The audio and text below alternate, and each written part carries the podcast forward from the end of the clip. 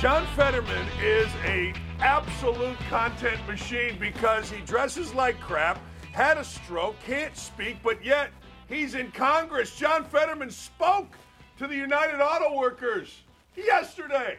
You won't believe the gibberish that came out of his mouth, or maybe you will. Don't at me starts right now.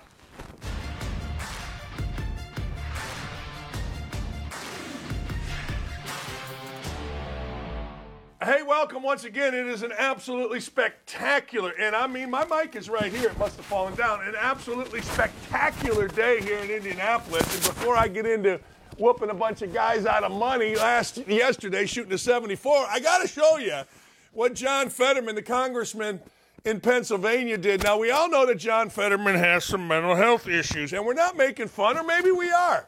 And if we're making fun and you don't like it, tough.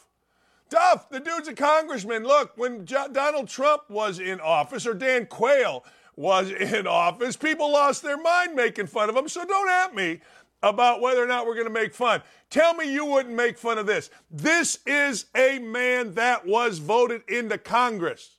This is a congressman speaking to the United Auto Workers on strike. Listen right now. My message to the, the CEOs, the CEOs is, you know, at $74 million, you know, collectively earning that, you know, how many yachts can they need, you know, you know to, to yacht, to water uh, ski behind it? You know, I mean, it's just crazy. You know, I don't, my message. It's a strong message. It's a strong message. Let me read it verbatim. My message is to the the CEOs. CEOs is you know, it's 74 million, you know, collectively earning that, you know. How many yachts can you need, you know, to to yacht, to water, uh ski behind it, you know? I mean, it's it's crazy, you know. I don't my message. That is verbatim what you just heard from a congressman. Ladies and gentlemen, we are insane in this world. That is a man that is a quote leader in our country. That is a man that is a leader in our society. That is a man that was apparently chosen by the good people of Pennsylvania to be their representative in Congress. Now, ladies and gentlemen, I got to tell you, if that's the best you got in Pennsylvania, I've been to Pennsylvania. You go to Allegheny. My stepson Jared went to Allegheny College. We went basically every Saturday home game. We drive to Allegheny. We drive through Allegheny, and it's literally the walking dead.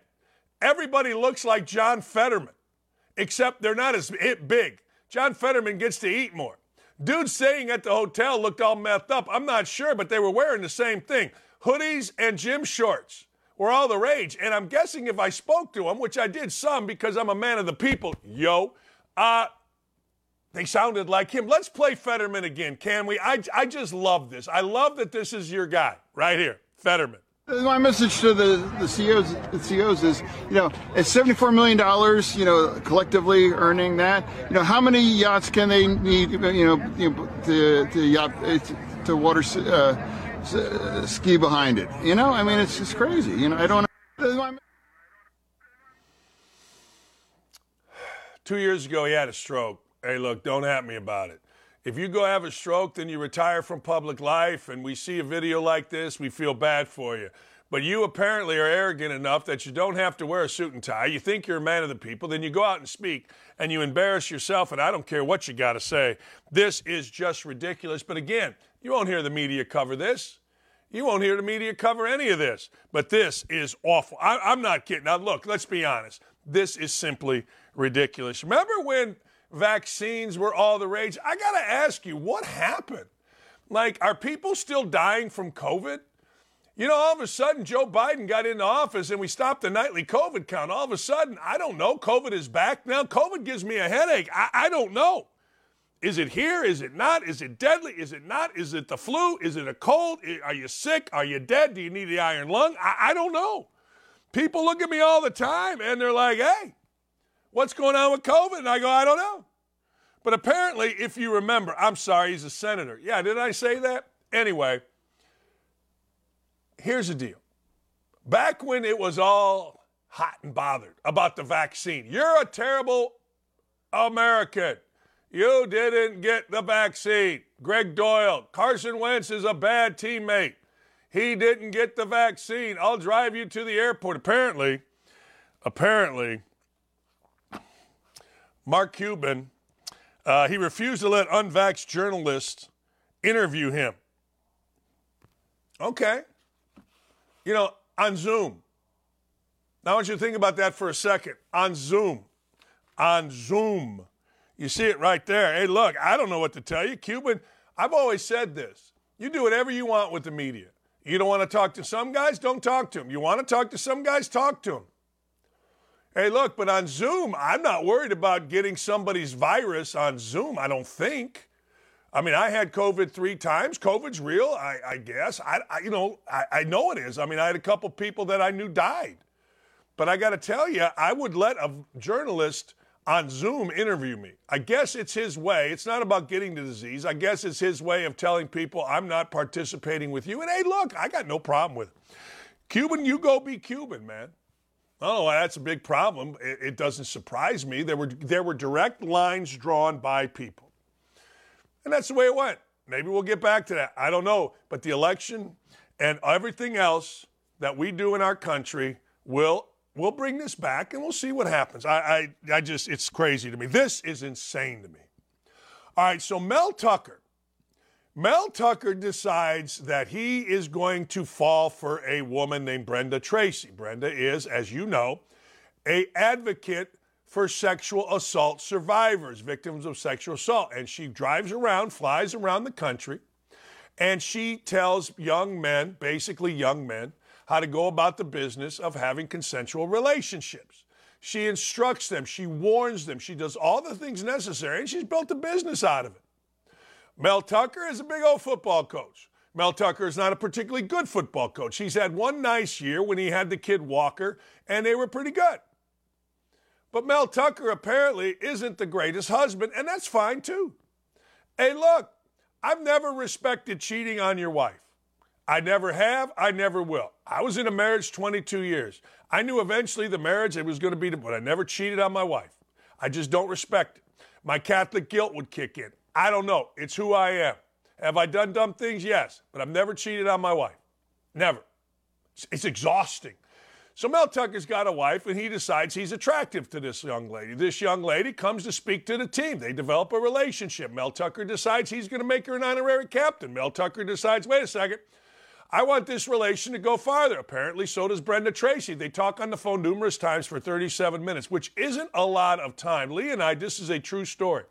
When Lee lived in Syracuse, and I lived in Indy and I was trying to woo here, we would talk on the phone literally three hours a night, two, three, four hours a night. I'm being totally honest with you. It was insane. Never FaceTime because I don't know, we were weird that way.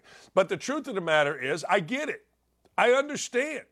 There are two people that are exploring a weird relationship. There are two people that have to be kind of quiet about it.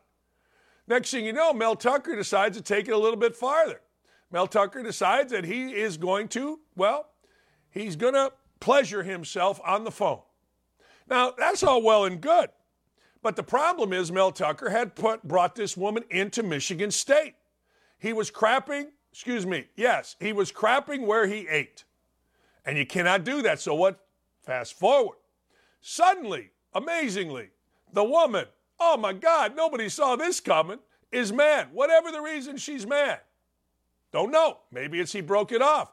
Maybe she feels assault. I don't know. But what I do know is that she started filing Title IX complaints to Michigan State University. Michigan State University had all this information. It happened to blow up. I believe it was a Sports Illustrated uh, story or USA Today story, excuse me, few year a few weeks ago. Once that blew up, Michigan State, once again being Michigan State, had egg on its face, and Michigan State had to do something. So Michigan State is now trying to file Mel, fire Mel Tucker. Mel Tucker stands to lose, listen for it, $79 million. A lot of people are telling you he's going to lose 90. No, he's already been paid 11. So he's okay. He's going to be fine. But Mel Tucker is going to go out there and he's going to defend himself because 79 million is a lot of coinage. His reputation's a lot of coin. So, Michigan State said yesterday, we are in the process of firing Mel Tucker. It's a difficult process. Here's what Mel Tucker had to say Michigan State knew about the information on which it supposedly relies to end my contract since at least March of 2023. Yet only after Ms. Tracy and potentially others leaked the confidential investigation report to the press did Michigan State suddenly decide the same information warrants termination. He's right here. Yeah, he's right. The court of public opinion is where we're headed. The court of public opinion is one of those things that you're not going to win in this day and age. You know what you got to do? And I did it this week. You got to laugh at it. I said white women. People went nuts. Yeah, I laughed at it. Almost one week later, with no new information, Michigan State moved to terminate me sanctimoniously and illogically claiming the action, the, this action had no impact on the ongoing investigation. The investigation is designed to determine if I violated policy. I did not, but regardless, basic fairness requires that process play out before any sanctions are determined. Here's what's going to happen here. I always say, look beyond your nose here. What's going to happen? What's going to happen is Mel Tucker is going to get a buyout. Hell, Kelvin Sampson came to Indiana, cheated his brains out. After cheating his brains out at Oklahoma, got caught. Next thing you know, they had to pay him seventy-five or seven hundred fifty thousand dollars to go away. Seven hundred fifty thousand dollars because he cheated. That's what's going to happen here. Michigan State will go to Mat Ishbia, who was the dumbass behind hiring Mel Tucker. Mat Ishbia, who is the owner of the Phoenix Suns, is a rich dude. Mat Ishbia played basketball in 20, uh, excuse me, 2000 for Michigan State, and Tom Izzo was a walk-on. By all accounts, Mat Ishbia is a great dude, but he wanted Mel Tucker because people told him we need African American coach. It didn't matter that Mel Tucker was considered among coaches to be eh, didn't matter that Mel Tucker was considered to be somewhat of a clown. Mat Ishbia and the rest of the money guys at Michigan State needed an African American, exactly like Kelvin Sampson was hired at Indiana. The president, guy named, we called him the Velvet Fog, uh, his name was Herbert. President Herbert decided we need a person of color after Mike Davis. Okay. They settled on Kelvin Sampson, a known cheat. Instead of hiring the best person, which certainly could have been a person of color, they decided that's what they were going to do. So instead of hiring John Beilein at Indiana, they hired Kelvin Sampson. How'd that work out? Not great. Instead of hiring somebody that everybody in the world of college football knew wasn't kind of a clown, this guy, Mel Tucker, they hired Mel Tucker. Hire the best people. So now here's what's going to happen. There is going to be, ladies and gentlemen, I promise you, there is going to be a buyout. The number will be nice. Tucker will be mad, and away you go. Book it, Dan. Do I know what the buyout's going to be? Let me get, let me make a guess.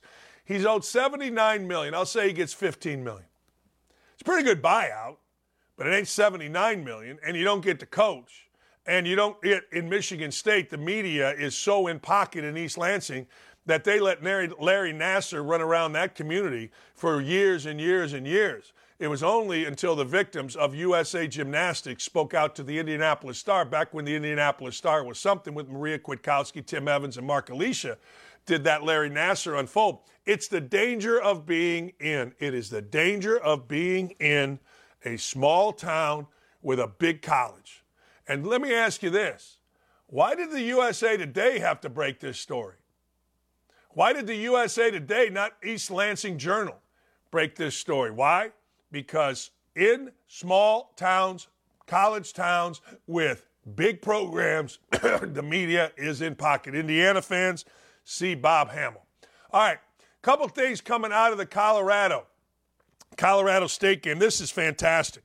The numbers of streaming are unbelievable. We're going to show you a graphic that is just stunning if you follow at all at all what's going on. Colorado's win against Colorado State averaged 9.3 million viewers on ESPN. That's the most watched football game this season, fifth most watched in the history of ESPN.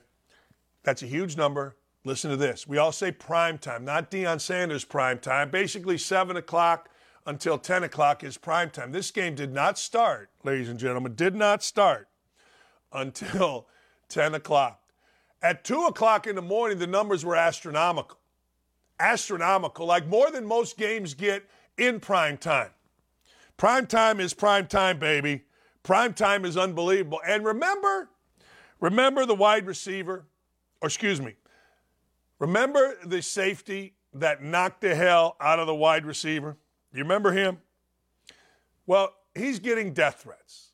He's getting death threats because racism sucks. There were a number of African Americans on Twitter and other places that said, hey, this white boy, they use white boy all over the place. Like, what are you doing?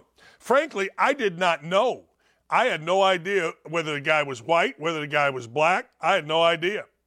But I got to tell you, once he became white, man, the what do you guys call it? Black Twitter went nuts on the white boy. So guess what? Because racism sucks, Hunter Blackburn, the white boy, was getting death threats. I said, hey, look, you talk trash, you're going to get hit. Football's different. Travis Hunter, there was a video ESPN put out of him talking smack. Oh, you guys are so big and bad. He would look like a 10 year old, this guy. But anyway, I said, hey, how'd that work out for Hunter?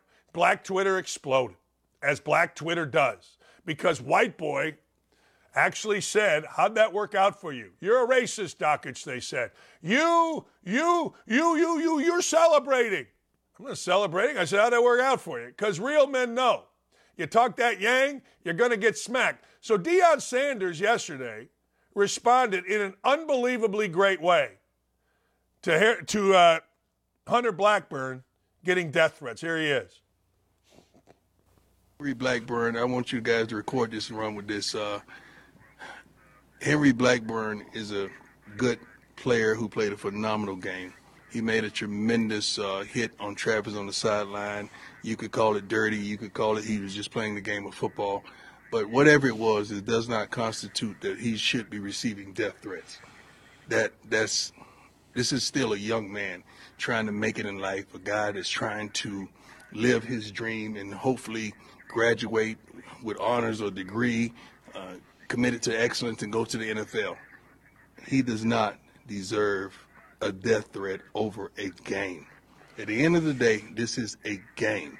Someone must win, someone must lose. Everybody continues their life the next day. Very unfortunate. I'm saddened if there's any of our fans that's on the other side of those threats. I would hope and pray not. But that kid was just playing the best of his ability, and he made a mistake.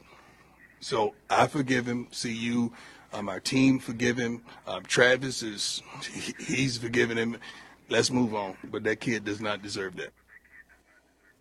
Yeah, right. That's pretty good. That's what real men do. Like I'm always going to represent, and this always gets me in trouble. But on this show and on Twitter, I'm always going to represent the thoughts of real men. Like I don't give a damn what anybody. This is what real men think. You've been in a war. War. This war is a stupid analogy. You've been in a fight. You've been in, you've been in tough games. You've been in high pressure situations. You've been in physical games. You're going to succeed. You're going to lose. You make right decisions, wrong decisions. But those of us that spend our life in these type of things are going to tell you what's real.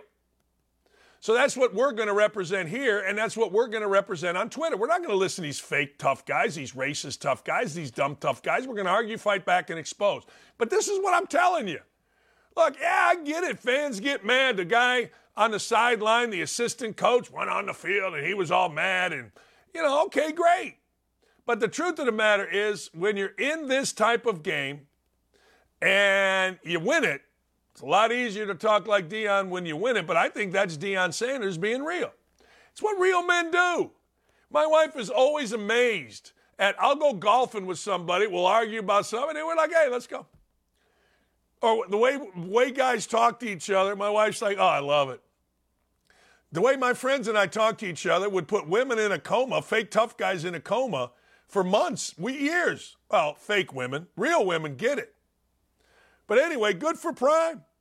I'm telling you, man, real women are the best. Real men are the best. And that is who is going to be represented by me always, every single time. Now, Shaq's an idiot. All right, let's just say Shaq don't know. I mean, whatever, and, and I'm embarrassed that we're going to quote Shaq here, but we're going to quote Shaq here. Now, the one criticism of Deion Sanders is that he kind of stood on the sideline, not really coaching, didn't know his center's name. Maybe he's not actually coaching. I don't know. When they were down 15, there was a camera that panned on Deion's face, and it reminded me of Phil Jackson. I've always said, if the general doesn't panic, the troops don't panic. Yeah, right. It's not about panicking. It's about, you know, it's just about knowing you got a good team. But actually, Shaq might be right here. And now that I see it, I hate to say Shaq is right about anything. Yeah, he seems like a nice guy, though, Shaq. But, nah, nah, what are you going to do? Lane Kiffin is my man. Lane Kiffin and I follow one another on social media. Lane Kiffin, I love. Why do I love Lane Kiffin? Because Lane Kiffin will just stand there and say what he thinks. He will stand there and troll you if you're a clown. He will stand there. He don't care if you're Nick Saban. He don't care who you are. He's not messing around with your dumb you know what. He can't stop on Jimbo Fisher. Apparently he's mad that Jimbo Fisher and Texas A&M and all them good old Southern boys down there, hell, you know what they doing? You know, Danny, what they doing is they buying everything up. They buying all these damn players, and I tell you what, this is where it's, you know, bad. Bad is bad. Uh, Lane Kiffin said about Texas A&M and Jimbo Fisher, they're much improved. Their coaching staff has really schematically done a good job. They took the Texas A&M quarterback, and he looks like a brand new player. Yeah. Lane Kiffin on Texas A&M transfer, Haynes King now at Georgia Tech. He's talking about Georgia Tech. He, I set this up to make it think like he was talking about Texas A&M, but no. He was talking about Georgia Tech while dissing Texas A&M. He can't stop, and it's clever. Oh man, they're much improved. Coaching staff schematically great job. They took the Texas A&M quarterback, and he looks like a brand new player. You know what that means, right? The Texas A&M quarterback was well, you know, awful. Or excuse me, the Texas A&M coaching staff was, you know, awful. Awful. A W F U L. Awful. It's fun. Yeah, it's fun when it's clever. Like, I'm not that clever. You know what I do? Oh, man, you're an idiot. You're an idiot. I hate you. You blah, blah, blah, blah, blah. All right. I'm just saying. Hey, I'm reading a book on Billy Walters. Billy Walters is a known gambler. Great gambler, great story. Gets a little tedious with the gambling stuff, but I ain't mad about it. So, you know on this show that we're going to give you winners. Listen to this. FanDuel lost 20 million on a week 2 special. I want to make sure I got this right. Every now and then the house wins. Billy Walters talks about it. Here was the special. Every NFL team that made at least one field goal during the afternoon slate of games. Finance team just called we're paying out more than 20 million to FanDuel customers that locked in that bet. Every NFL team, one plus field goals in the one o'clock, four o'clock, and 425 games. They were paying it out. They were going to pay it out. They paid 20 million dollars. 20 million. I want you to think about that for just a second. You know what I'm saying? You pay out 20 million enough, FanDuel ain't going to be around very long, but I will also say a lot of people are coming to it because they know that you're paying it off. They do. They know, hey, look, FanDuel may slip up again and give yourself some money. I don't know. But what I do know is this people like to win. They got to win. We got to win. Woo! Look at this. A better just cashed a wild $5 for 71,000 parlay. Tony Jones Jr., two plus touchdowns. Jerome Ford, most rushing yards. Wow. See, I was stupid. I knew Anthony Richardson was going to score a touchdown. I should have bet him to score two.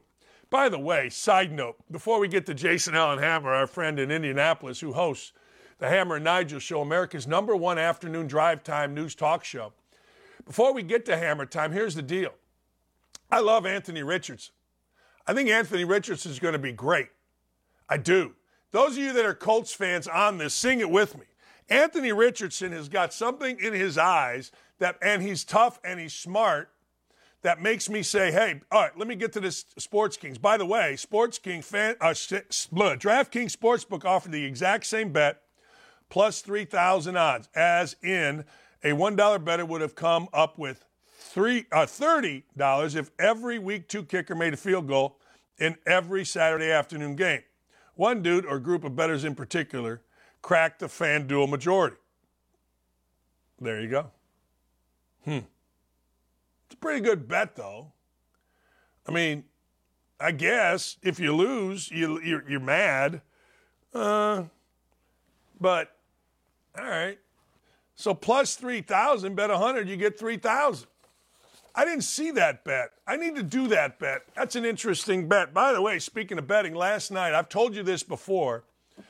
If you pay attention to our show over the years, I've told you there are certain games you know the Cubs are going to win, and there are certain games you know the Cubs are going to lose. Last night, I should have said it here, and I can show you. I bet about $360 to win like $200 last night. I think it was 320. 320. All right. On the Cubs to win last night. The game was a rout. The Cubs had a rookie that got up there, hit in his first start a grand slam, which made it like 10 to 1.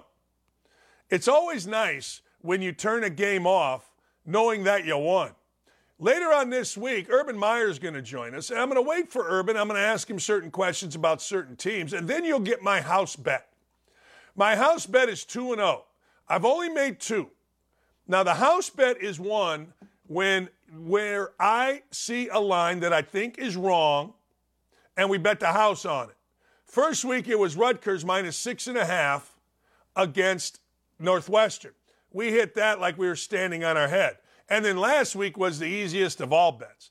Nebraska at home minus 11 against Northern Illinois. When I looked at that game, I thought it was going to be around 20. It was 11.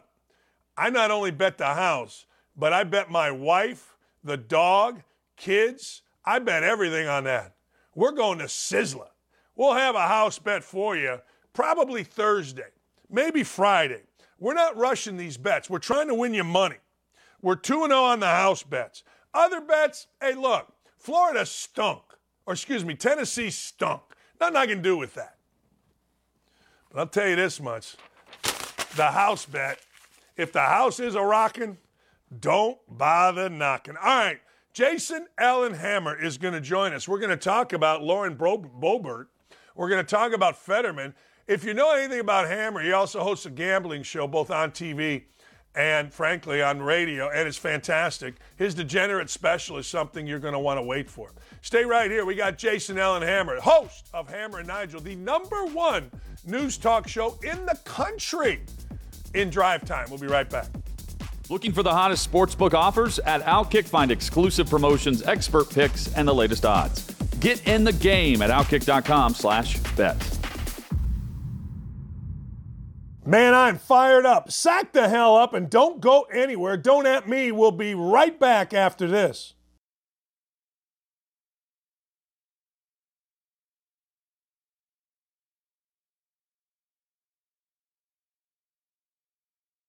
Hammer, we're going to hook up with Jason Allen Hammer. The YouTube chat is absolutely rocking and rolling. By the way, breaking news we will have Urban Meyer coming up tomorrow as we will get into it, ladies and gentlemen. We will get after college football. We will get after what's going to happen between, that's a big slate between Oregon and, of course, Colorado, but he is focused on Ohio State and Notre Dame. What a monster weekend of games that we are going to have, and we will have them all broken down for you. But we're only going to give you one, ladies. We're only going to give you one. We are only going to give you one damn house bet that we are literally going to bet the house on. Disturbing news Jason Allen Hammer is going to join us. He's from Indianapolis. Former Colt Sergio Brown has apparently lost his ever loving mind. Now, you got to understand something. Sergio Brown, we talked about this before, his mother was found dead. He was on the lam, and I think he is on the lam in Mexico. Sergio Brown went to Notre Dame. Sergio Brown, Maywood East, home of uh, home of uh, bah, bah, bah, Doc Rivers. I almost lost my mind there. Uh, he did post a video. Can we hear Hammer? Uh, I'm going to go to the Sergio Brown video. Jason, can you hear me? Hello, can you hear me, Hammer? Yeah, I got you. Can you hear me? Hey, yeah, I'm going to play this video on Sergio Brown. You know the story, right? Brown, former Colt Notre Dame guy. You're the perfect guy to have on and talk about this. Hey, Dylan and Nick, let's play the video Sergio Brown posted after his mother was found dead after a brutal beating. Here's Sergio Brown on the lam, apparently in Mexico. News. Fake news. Fake news. It has to be the FBI that came into my house on Bob Marley's death day with a 511 Agent gas, unwarranted, They kidnapped me twice from home, the Maywood Police Department, right? Pretty Boy did it twice. Aaron Pepper was there the second time that it happened. It had to be the FBI or the Maywood Police. I thought mom, mama was on vacation in Sinaloa. That's fake news. Get the f out my god page. She retires. If you want to come to me, if the Maywood Police got to give me money, FBI had to do it. They got the power to do some shit like that. What the f is going on? That's fake news. Don't come with me. What do you think, man? Former Colt Sergio Brown from Mexico after his mother was found dead. What do you think? That looks like drugs. Listen, I'm not a certified counselor, but I'm somebody with two eyes and common sense. And that looks like drugs are a factor with Sergio Brown right now. And when drugs come into play, bad things happen. We're not talking about, you know, weed or something like that. There's something serious, something big going on with Sergio Brown. He's not making sense. And for the most part, he's a pretty smart guy. Uh, you mentioned earlier, he's got a degree from Notre Dame or went to Notre Dame, played football in the NFL. We've spoken with him in the past when the Colts were kind of making those runs uh, with Andrew Luck uh, in the 2014-ish time frame. He was kind of the hype man. He was the guy that would do the two claps and a Ric Flair thing that went viral to fire everybody up in the locker room. So it's not like he's some moron that can't put two sentences together here. Um, something is wrong with Sergio Brown. Again, I can't pinpoint what it is, but that looks like drugs are a factor. And man, the way he's acting, I hate to think about what happened to his mom. And this is going to end badly. I mean, look, you, you, can say, you can get mad at Hammer and I, but we've both been around the block a few times and we've seen these things. This doesn't end well. This ends usually with a police standoff, maybe a suicide. It just doesn't end well. And you can just see he's got a lot of crazy going on here. And of course, people are going to point to CTE and all that. But you're right. He was the guy kind of everybody kind of gravitated to, right? He was the guy on the call. I don't know how he was on other teams. We can just speak to how he was at Indianapolis.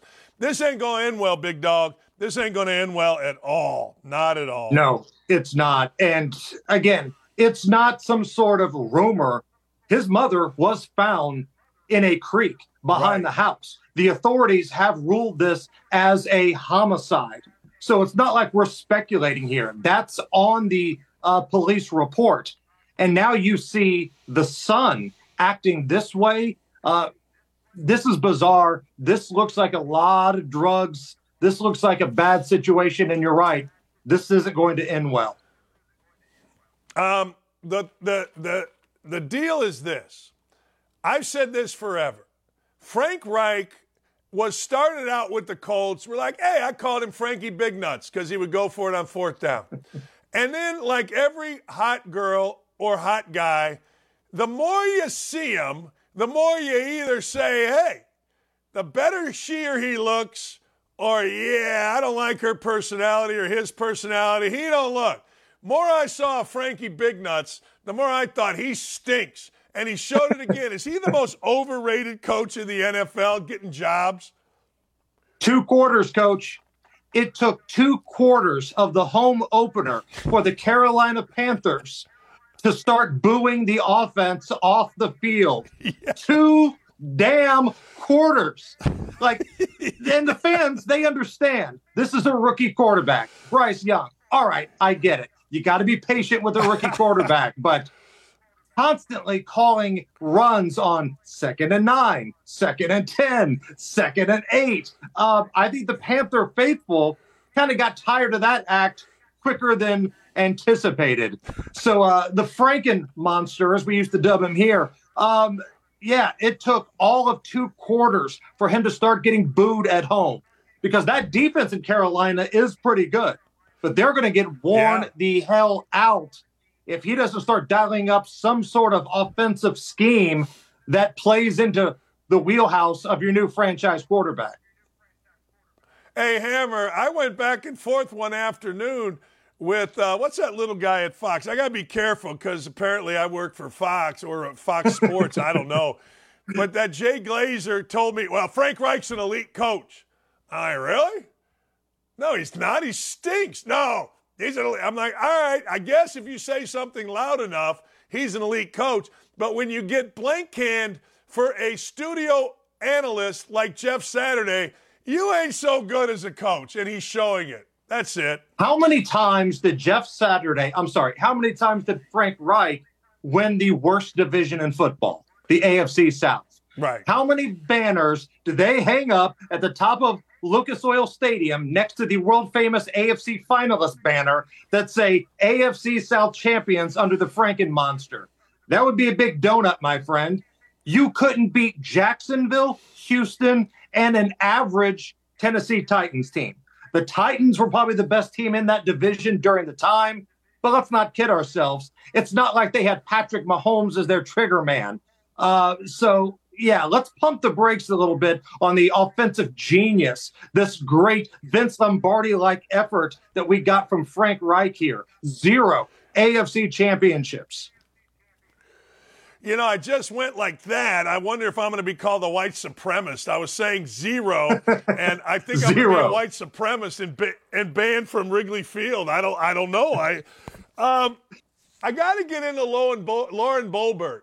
We don't know who leaked Supreme Court information. We don't know whose coke it was in the White House. But damn, two seconds after, a very hot Lauren Boebert gets felt up in a movie theater. We got infrared cameras going, baby.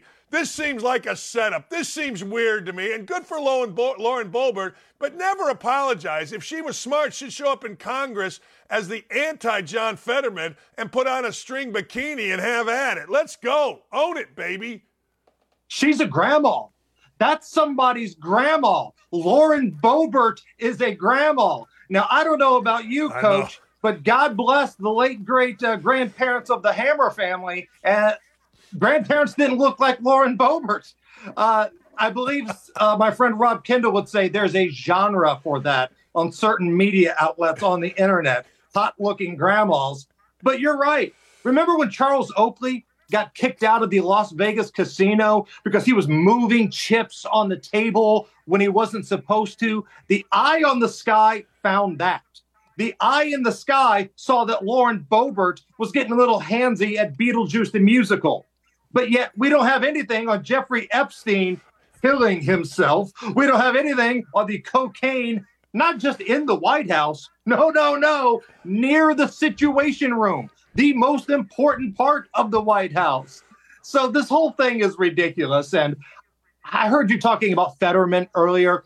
I was fighting with just tons of just ridiculous people wed to the letter, wed to that letter D next to their favorite politician, saying that, well, John Fetterman is so much more classier than what you're seeing from Lauren Boebert. All right, who would you rather have making a decision on your health care? Somebody like Lauren Boebert, who was not on the clock, she was out at a show getting a little handsy. Uh, is it a trashy look? Maybe but she can dress herself. She can finish a sentence. That's a lot better than the monster that they elected from the state of Pennsylvania that can't even be expected to put a suit on because it's asking too much. A guy that can't finish a sentence. And I heard you playing the speech that he gave to the UAW workers earlier. It's embarrassing. And I'm tired of being nice to John Fetterman because anytime you criticize this loser, and he's a total loser. People say, you're just being mean against a stroke victim. No, I'm being mean against somebody that controls what happens at our border. I'm being mean at somebody that's going to control my health care and what happens to my tax money. Screw John Fetterman. I don't care if he's had a stroke or not. You know why it's okay to say that? Because his wife doesn't care that he's had a stroke or not. She was the one that was so damn power hungry, she keeps trotting this corpse of a human being out there. So I'm tired of John Fetterman. And if you're going to sit here and have the argument with me that Lauren Boebert is so worse than John Fetterman, you're lying to yourself and nobody takes you serious.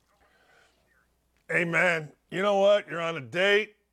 You like the person. You get so what? And to the point, to the point about Fetterman and his stroke. Hey, look, if you didn't trot Fetterman out there as a senator, then I don't. Eh, eh, then when nobody would talk about his stroke. But he's a very public figure. I mean, people have made fun of Donald Trump's hair. People have made fun of people all the time that are out there in the public eye. And look, it was his choice, his wife's choice, to parade his sorry, ghoulish ass out there. So screw you, people, if you're mad about us talking about it had a stroke. You're worried about that? Then don't be a freaking congressman. I don't want to hear that. You're that. one crap. of the no, you can kiss my 100 backside with that. 100 most powerful people in this country, the United States Senate. And there's a guy up there that began a debate by saying, Hi, good night, everybody. This is the guy that's in charge of our well being in this country. Now, to keep it fair here, because you know I like to pick on both sides because I kind of hate everybody, Republicans need to understand this.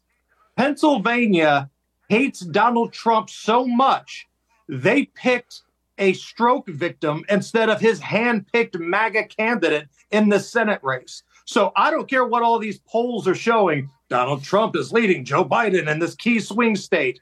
I don't buy it for a minute. Look at the corpse that they chose to send to the Senate instead of this other guy, Dr. Oz, who, let's be honest, he really wasn't even from Pennsylvania. He was trying to carpet bag from New Jersey, but he can put a coherent sentence together. Look at this freaking guy. Look at that picture right now. Look at that dork. This guy, you want him in charge of your national security? You want him in charge of finding out who's trying to harm the United States? You want him in charge of your tax money? He puts on a hoodie and basketball shorts. He goes to work in the people's house like I cut my grass in. So again, I'm tired of being nice to Fetterman. Yes, he had a stroke. And yes, I think that should make it so he should not be making decisions for us. Oh, well said. You know, one of the things that I've always said about parenting or anything is if you lower standards, people are always going to hit them. If you raise standards, people are always going to hit them. So Schumer decides, yeah, we're going to lower the standards and everybody can dress like a clown. You are America's gambling god. You are the wisest of the wise. Your degenerate bets have swept the country to those of us that pay attention. Is this the week? Is this the week Colorado gets humbled on the road? Is this Notre Dame, Ohio State? Is Ryan Day on the hot seat if they lose to Notre Dame? Where are you at here this weekend? Look, man, I like the Irish this weekend. Uh, at home, better quarterback getting points. I've always said if all things are equal, and maybe they're not equal, maybe Ohio State has a better roster, but I think Notre Dame could score some points. Hartman's going to throw the ball around the joint. He's going to make good decisions.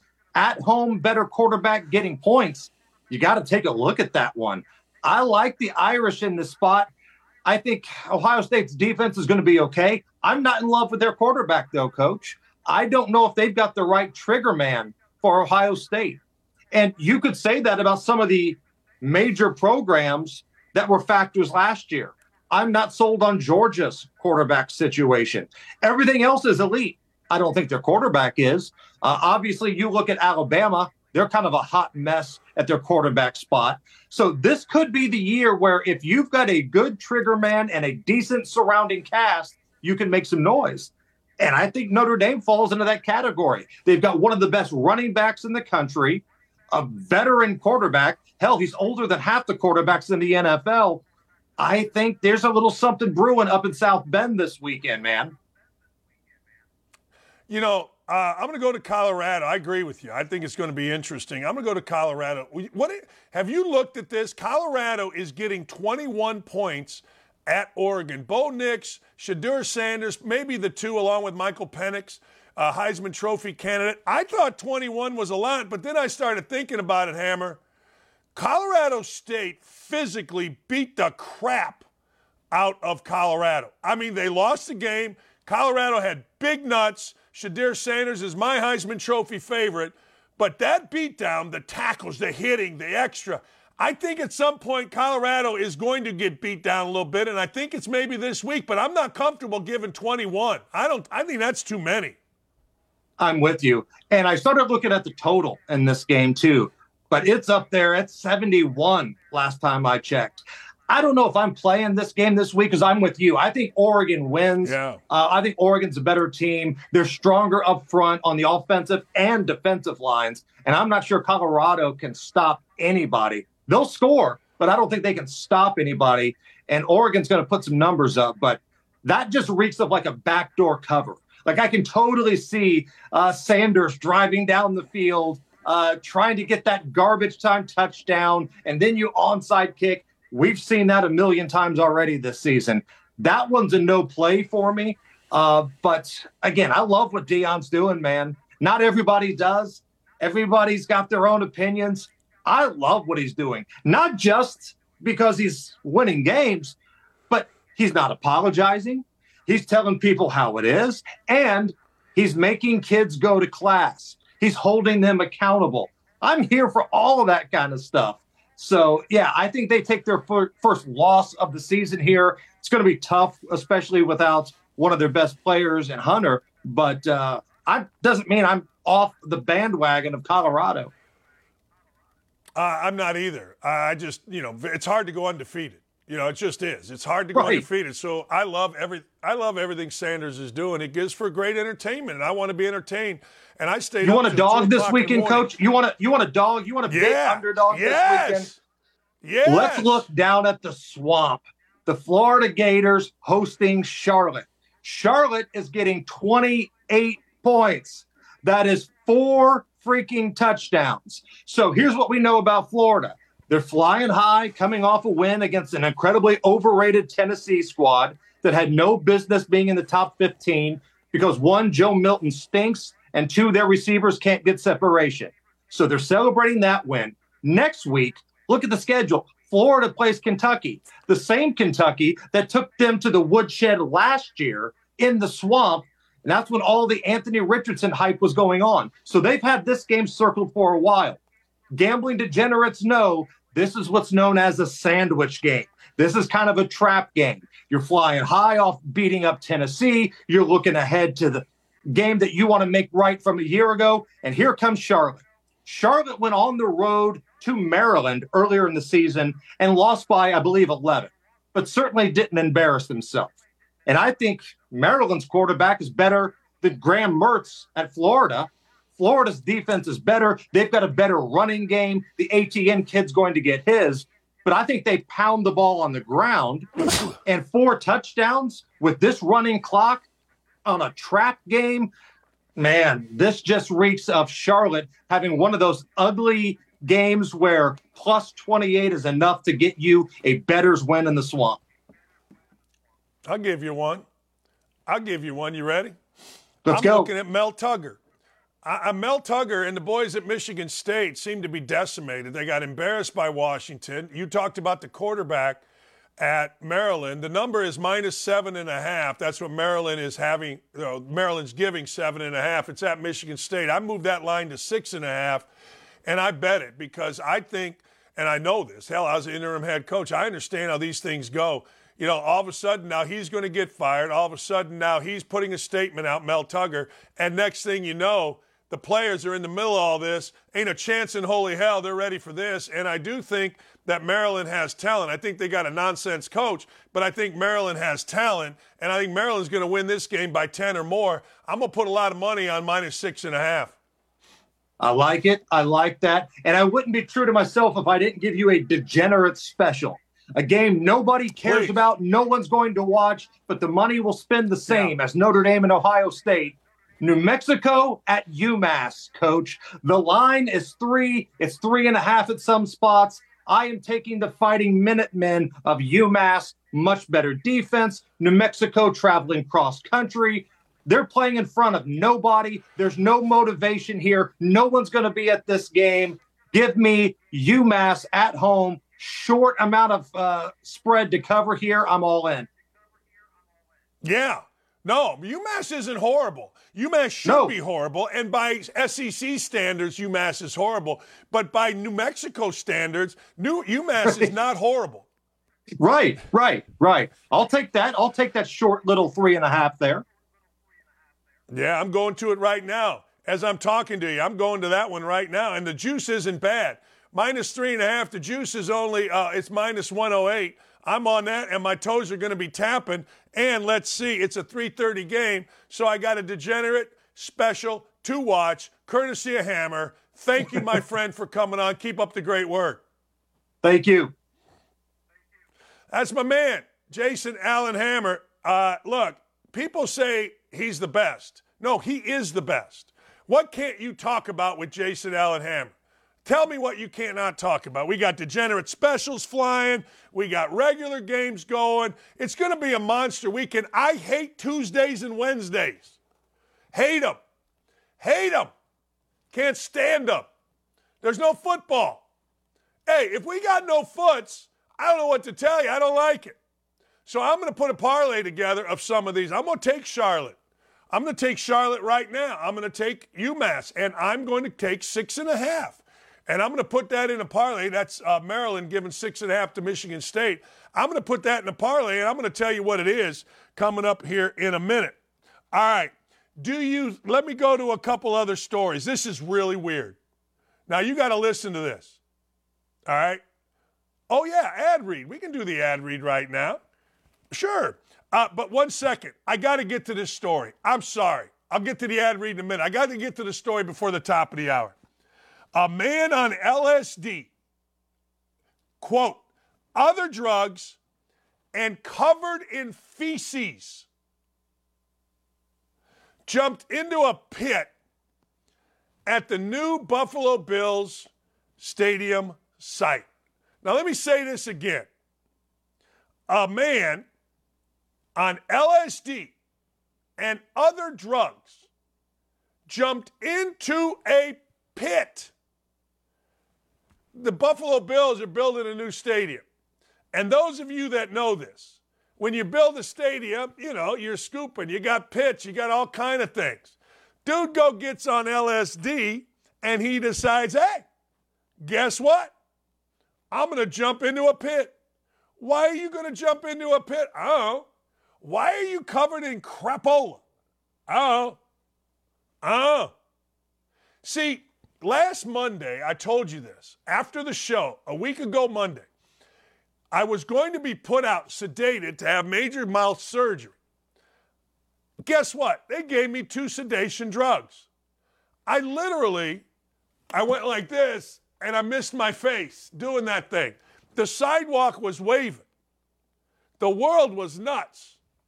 I literally started speaking like this and ended up John Fetterman. I'm thinking to myself, this is what heavy drugs must be like. Why would you want to do that? Look, I understand. Yesterday I played golf. Um, it's over. We sat around. I had two beers over a course of an hour talking with the guys we played golf with, settling up bets. I get that. You know, okay. You know, a glass of wine at night, sitting on your back porch with your wife, you get a little, but okay. But why would you want LSD, heroin, crack? It just doesn't work. I get addiction, but damn, if I ever wake up with crap all over me in a in a freaking pit, just you know what, Jimmy Hoffa me. Take the dirt that's out of the pit, throw it on me, and let me go Joe Pesci style in casino in Rensselaer, Indiana. All right, if you haven't taken your shot yet with PointsBet, now's the perfect moment. Here's the big reason why. Listen to me. Look, there's a lot of gambling sites. There's a ton of them. All right? There's a ton. Exclusively for first time PointBet users. Grab this off right now. You see it right here. PointBet users can get up to $1,000 in second chance bet. Your first bet goes bad. PointBet has your back. PointsBet will give you a second chance, up to $1,000. You bet 100 bucks, you lose. You get a second chance at that 100 bucks. I mean, you're going to hit one out of two, I think. Get this offer by visiting outkick.com backslash bet. Complete the registration process with PointsBet and make your first bet. If your first bet happens to lose, that's when the second chance bets chime in, baby. Gambling problem? Call 1 800 Gambler. And look, do yourself a favor. If you're not 21, don't be an idiot. If you're an athlete in college, don't be an idiot. But everybody else in the world should be all over point bet, points bet. Go to outkick.com backslash bets right now. Are you looking for the hottest sportsbook offers? At Outkick, find exclusive promos, expert picks, and the latest odds. Get in the game at Outkick.com backslash bet. That's it. I got to take a break. We'll be right back with more on Don't At Me across the Outkick Network.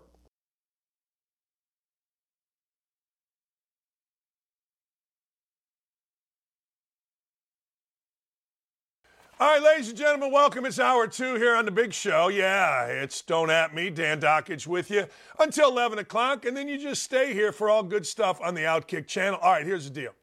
John Fetterman drove, he said, I drove five, seven hours to get to the UA, UAW auto workers. John Fetterman, of course, the slovenly, ghoulish pig that is a senator uh, from Pennsylvania. Here's what Fetterman had to say once he showed up See if you can understand what he's actually trying to say. And then I'm going to tell you after you see this what he's actually trying to say. My message to the, the CEOs, the CEOs is, you know, at $74 million, you know, collectively earning that, you know, how many yachts can they need, you know, you know to, to yacht, to water uh, ski behind it? You know, I mean, it's, it's crazy. You know, I don't, my message There's John Fetterman for you. I mean, this is our guy. This is the guy, as Hammer said, that is supposed to be a leader. Um, John Fetterman can't speak. My message to the CEOs, the CEOs is, you know, it's 74 million, you know, collectively earned. All right, what he's saying is, is that in the auto industry, the CEOs in the auto industry are making 74 million collectively, meaning one guy's making 30, one guy's making 20, another guy's making 20, maybe another guy's making 4, I don't know. So that's what he's trying to say. And then he goes into the normal rhetoric. You know, how many yachts can they need, you know, to yacht, to water? Now, I get it. You can speak and it doesn't really, you get excited, you're talking about the CEOs, you mess up with the money thing. Collectively, how much are they making? But this is where it's disturbing. This is where you can tell this guy is struggling and should not be any position in any position to govern any position. I'm talking about he shouldn't be uh, the head of a household.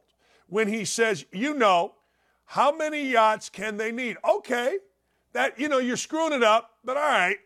You know to yacht, to water, right there. You know to yacht, to water. This guy should be put out. Not, not put out of life or anything like that, but his family should say, look, we're going to get you help, we're going to get you right, and then we'll try it again. They got to take him out and of Senate or you know, and they've got to say we have to get you better because nobody says to yacht, to water, uh, ski behind it, you know.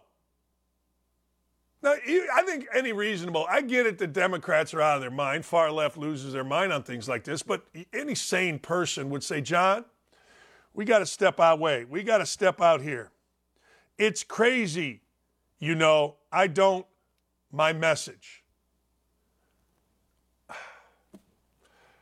Can you imagine, those of you that are old enough to remember this, can you imagine that actually flying? Like during Reagan or even during Clinton or the Bushes or any time we've had a society that used common sense. Can you imagine that going over well? Can you imagine that man being elected and staying in office? I can't. And I'm not going to lie to you, I, I can't imagine it. I, I just can't. But now we're so whacked out, we're so silly, we're so divided that everybody is on our side afraid. I guess I don't have a side, but you know what? Everybody that isn't for this guy seems to be afraid to talk about it. Man, I, I don't know what to tell you. It's sad, it's ridiculous, and this dude is an idiot. All right, Jenni Hermoso got kissed, got kissed on the lips after she won the World Cup for women for Spain. Jenni Hermoso laughed about it. Jenni Hermoso is now mad. She is blasting the Spanish Soccer Federation's manipulations as, op- as an open war continues post the mad kisser Rubiales. What, really? Really? I mean, the dude was excited, the woman was excited, and now it's open war, manipulation, blah, blah, blah, blah, blah. Man, I'm telling you, don't let crazy people get a hold of you. When crazy people get a hold of you, they spin it. I had it with Gregg Doyel. You get a crazy person that is being listened to, they will spin it however they want to spin it. They'll make affairs look good. They'll make themselves who had multiple affairs lie about it, and then next thing you know, they're sitting here spinning it. This woman got kissed on the lips. Stupid, but my God, relax. I know we're not supposed to. I know I'm a bad guy. I know, I know, I know. But son of a biscuit maker, can we just, for the love of all things holy, relax a little bit? I'm not sure about this move, and I want your input on this. Elon Musk. Elon Musk may change, charge everybody to use X. I thought Elon Musk's plan was to charge people to get rid of bots. I don't care about any of it.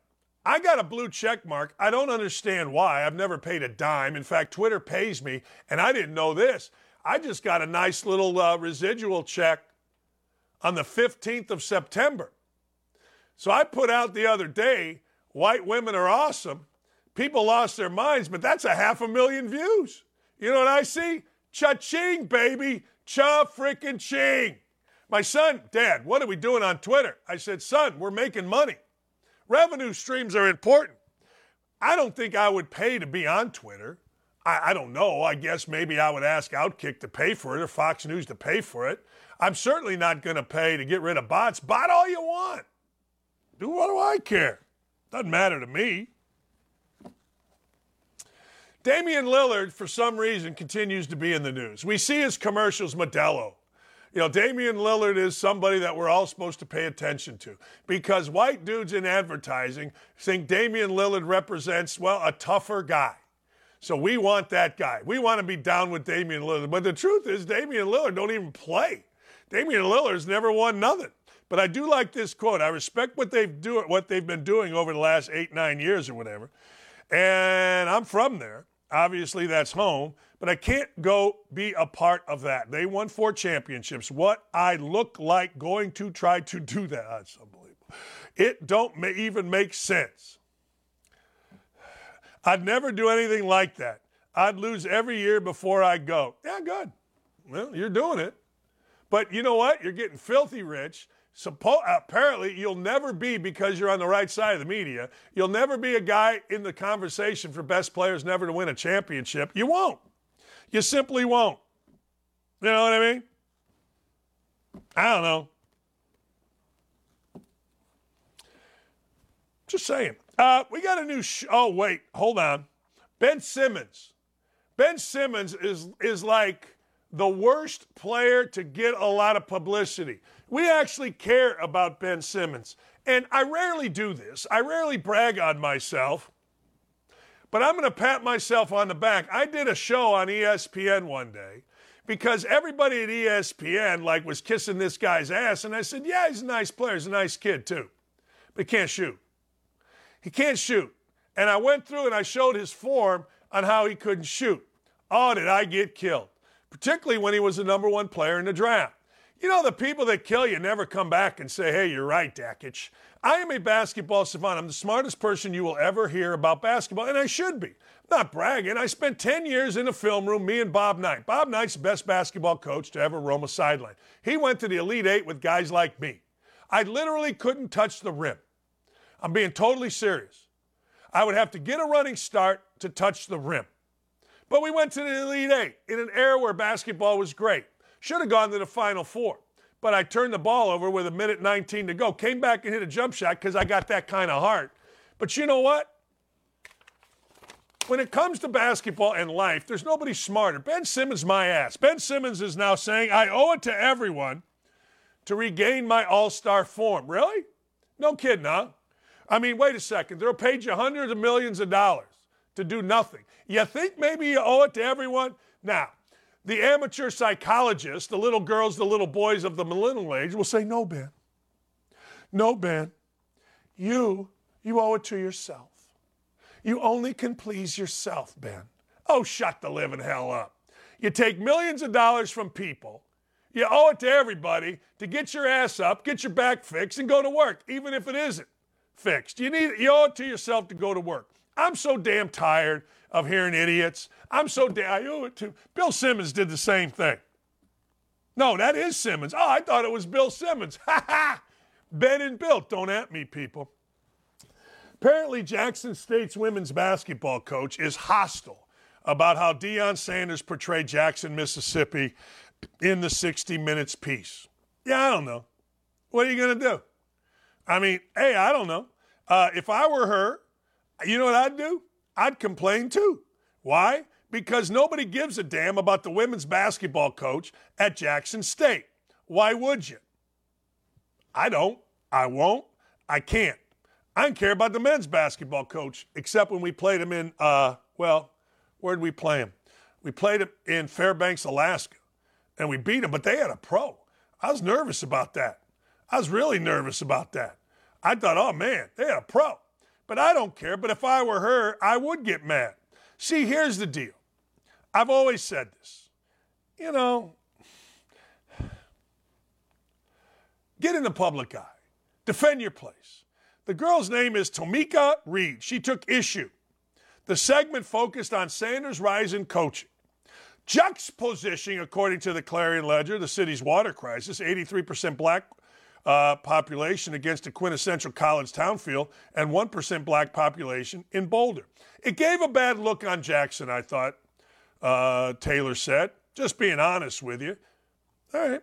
Jackson has plenty of bright spots, plenty of bright spots. There are some good things going on here in the city with this program, with Jackson State, with itself when you see things like that and how they kind of portrayed it, they are the media, they control the narrative. If you're from here, if you were born and raised, you know what the city of Jackson is all about, as well as the state of Mississippi. Yeah, you're right.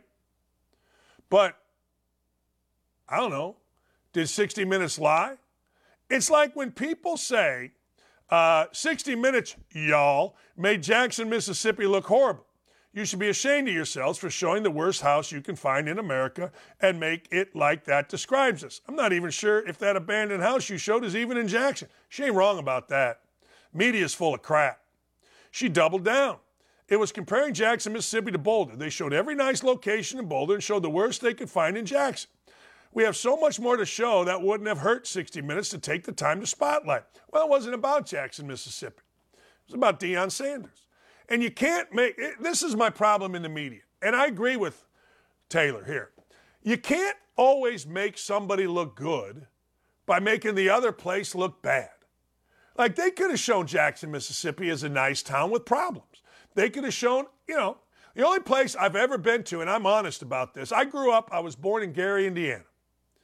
I didn't grow up. I grew up half my life in Gary, and then they changed our address to Merrillville the railroad tracks behind our house were the dividing line when I turned about, I don't know, 10, 12, 14, I don't know, whatever it was. I drove through Gary. There's nothing you can say about Gary, Indiana, other than the beaches. Now, here's the deal. If you were going to talk about somebody's rise from Gary, Indiana, you got a choice. You can show the broken down buildings along Broadway. Certainly can. Or you can show the beautiful beaches. The houses in Miller. It's called Miller Beach. Gorgeous, gorgeous area. Some of the houses, because of their location, are worth a million dollars. They would never do that. If they did an article on me and said, you know, Dakich was born in Gary, lived on 35th Street. I wasn't in poverty, nothing like that. But if they wanted to show it, they could show beautiful beaches if they wanted, or they could show rundown houses. Yeah, I'm with her on this. And she's fighting for her team. She's fighting for her city. Let's get her on. I'm with her. Can we get her on? I think she's right. I do. We don't we don't have to, besmirch anybody. We don't have to to make somebody else look good. Yeah, I'm with her. Good for her. All right, ladies and gentlemen, we got six of them. We got six of them, ladies and gentlemen. It is what the hell Wednesday.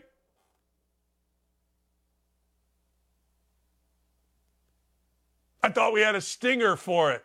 I thought we had a thing. All right. Well, if we don't have the thing, oh.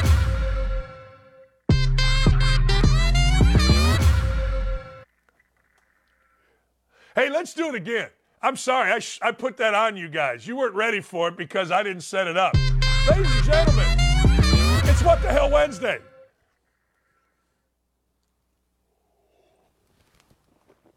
Hey, look, the show's in its infancy. It's only two years old. Number one, let's show it, ladies and gentlemen.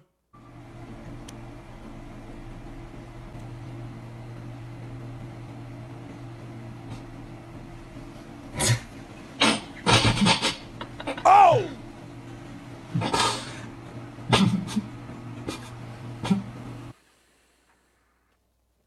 Can I ask you a question?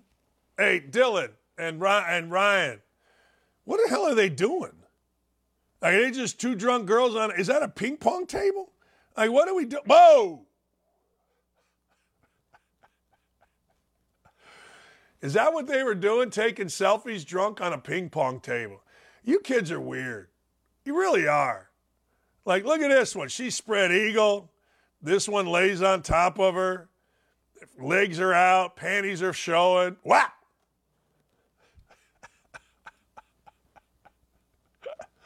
Oh man, I love it. I do. I absolutely love it. Man, come on, people. I guess I got it right. He says that's what they were doing. I would have liked to see if they would, you know, flip it over and you know on the ping pong table. Jesus. Numero dos. Number two. La farola. Oh boy. La farola. La farola.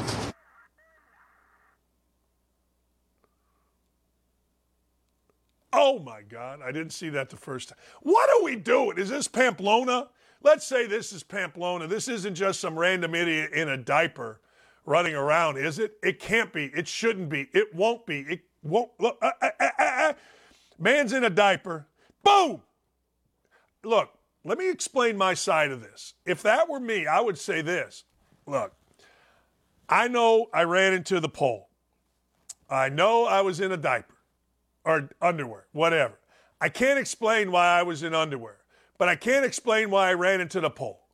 My focus was clearly on the bull. Wouldn't yours be? Look at the bull. The bull's like, eh, I'll leave you alone. I focused on the bull. I didn't know there was a pole there. I didn't look to see if there was a pole there because I had a bull coming at me. So, yeah, make fun of me if you'd like, because I'm running around in my underwear slash diaper. I prefer to see, say diaper. But, ladies and gentlemen, don't at me because of the pole. Come on. Who wouldn't hit the pole? You should hit the pole. That. Numero trace, number three. Boom.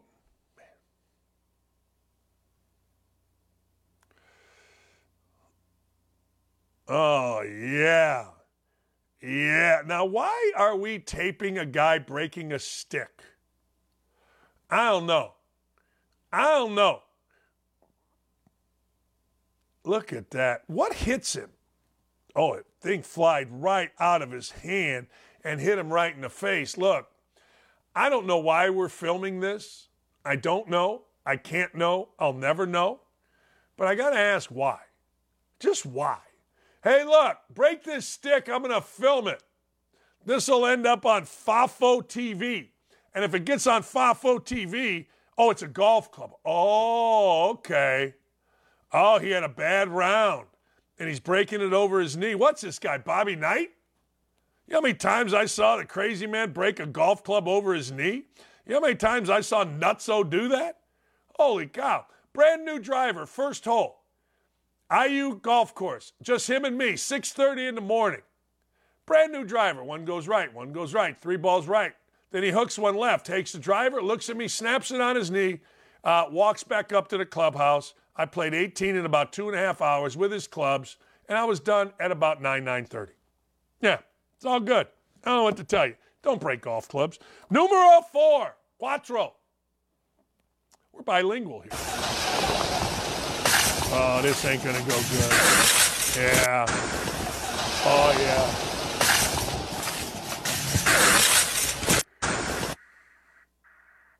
God dang. You know, let me ask you a question here. I have a weird view on certain things. Why and how? Look at this. Does he stick the landing from here, ladies and gentlemen? You know the answer to that. The answer, of course, is no. I love when Ryan has a little fun here with these. But hey, Ryan and Dylan, answer me a question. How's it going that fast? Like, oh, look at his back when the next frame. Oh, why? How did they get it going that fast? Did they have like a car pushing it? Look at this guy. Girl, guy, I don't know. The, his partner gets out of the way. His partner sees impending doom.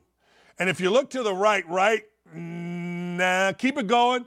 Right now, you're going to see the pot. One more frame. Let me see. I think you see his partner made the jump. You're going to see his partner feeling okay. See him over there on the right? There, his partner made it. It's incredible. God, I love this show. All right. Uno, dos, tres, cuatro. Cuatro, numero four. Oh, this is dumb. It's voting season. Season. Oh!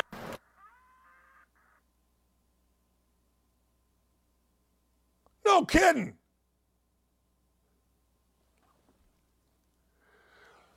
Watch this again and watch the idiot on the roof taping this thing. Honest to God, look at this. There's a guy, look at a guy. Look at it. Watch to the right here. Look at him. He does it and he tapes it. Let me ask you crazy people a question. What's the goal here?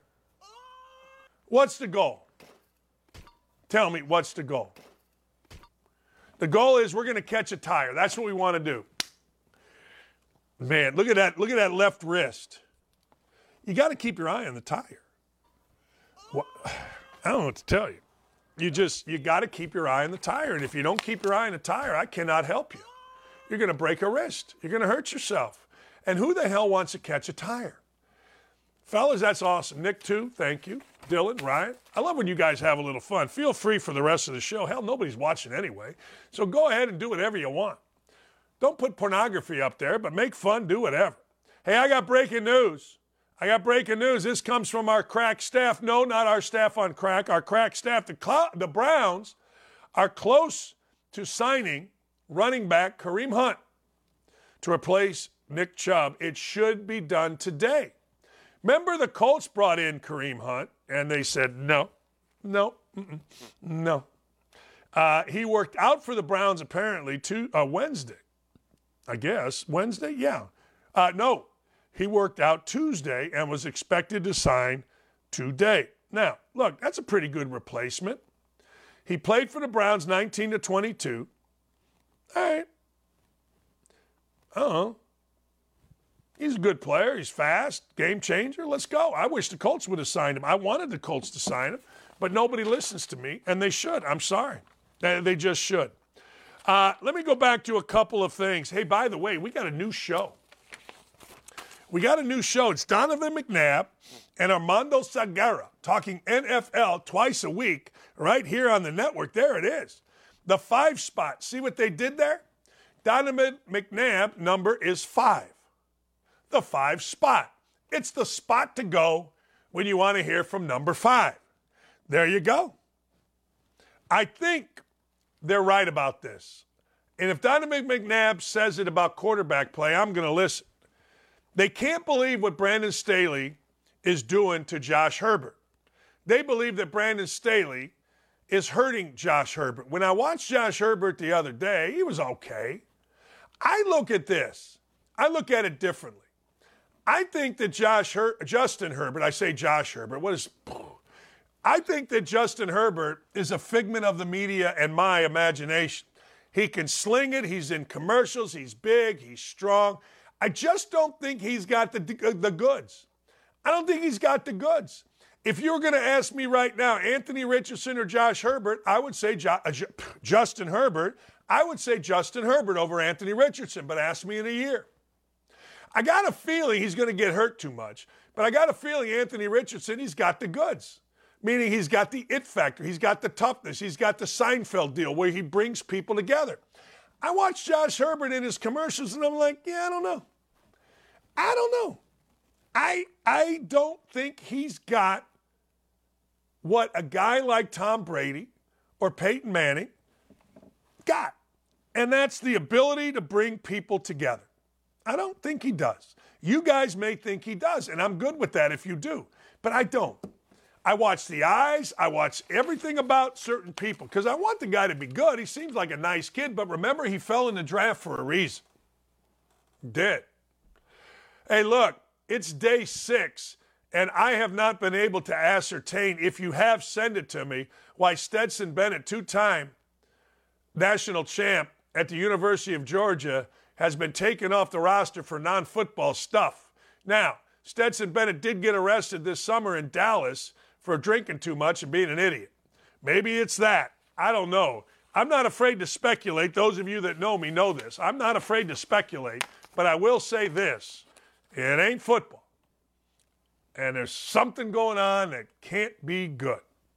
All right, let's recap the betting segment that we have real quick. One of my former players, the great Brandon Part, is like, hey, Hammer's awesome. So let's recap Hammer. My bet was I'm going to take damn near anybody playing against Michigan State. It's not a house bet yet. I'm going to do some more research. It may elevate to house bet. I paid a little juice on it, minus 146, and I moved it from 7.5 to 6.5. I don't think Michigan State can play anymore. I think they're decimated. I think they're done. And I did watch Maryland the other day. Maryland's pretty good. Maryland's pretty athletic, and Tua Tagovailoa's brother, Taulia, or whatever the hell his name is, is pretty damn good as well. Second, UMass, given three and a half to New Mexico. New Mexico, and believe me, fellas, as Hammer said, this money spends just as well as Notre Dame, Ohio State, just as well as Colorado, Oregon money. Doesn't matter how it gets in the account, we just want money in our account. UMass is pretty good. Defense is pretty good. Now, they don't play great teams, and I'm not saying pretty good relative to the SEC or the Big Ten. I'm saying pretty good relative to horse bleep teams. Pretty good. I ain't mad at UMass. I'll give the three and a half to New Mexico, and I think my toes are going to be tapping. And then Charlotte, I agree with Hammer. Here's what I've always said about college football college football teams, it takes a while before you know if they're a real team. How do you know they're not a real team? I'll tell you. You beat Tex- uh, Tennessee. Real teams use that momentum and just pound who's ever next. Fake teams think about the win. Fake teams are out at the swamp bar doing shots, you know, trying to hit on, you know, and they're still thinking about the win against Tennessee on Wednesday, Thursday, Friday. telling you, Charlotte, not horrible, not great. Again, relative to mediocre teams in NCAA. It's a four touchdown spread. Four touchdowns is a hell of a lot. Four touchdowns in college football now, because of the way the clock runs, I ain't going to lie to you. That's not the easiest thing to do. So, we'll win that bet, and we'll win it easy if we're Charlotte, assuming, ladies and gentlemen, they don't turn the ball over like clowns. If you turn the ball over like clowns, we got a problem. When we come back, I'm going to tell you what that parlay is going to pay me, and I'll give it to you again. We also got Mark Wahlberg, BGSU, Bowling Green State University, hockey in the news, and not for a good reason. We'll be right back. Looking for the hottest sportsbook offers? At Outkick, find exclusive promotions, expert picks, and the latest odds. Get in the game at outkick.com slash bet. We'll be right back. Got to take a short break here. We are rolling with Don't At Me, and you don't want to miss it. Stay tuned.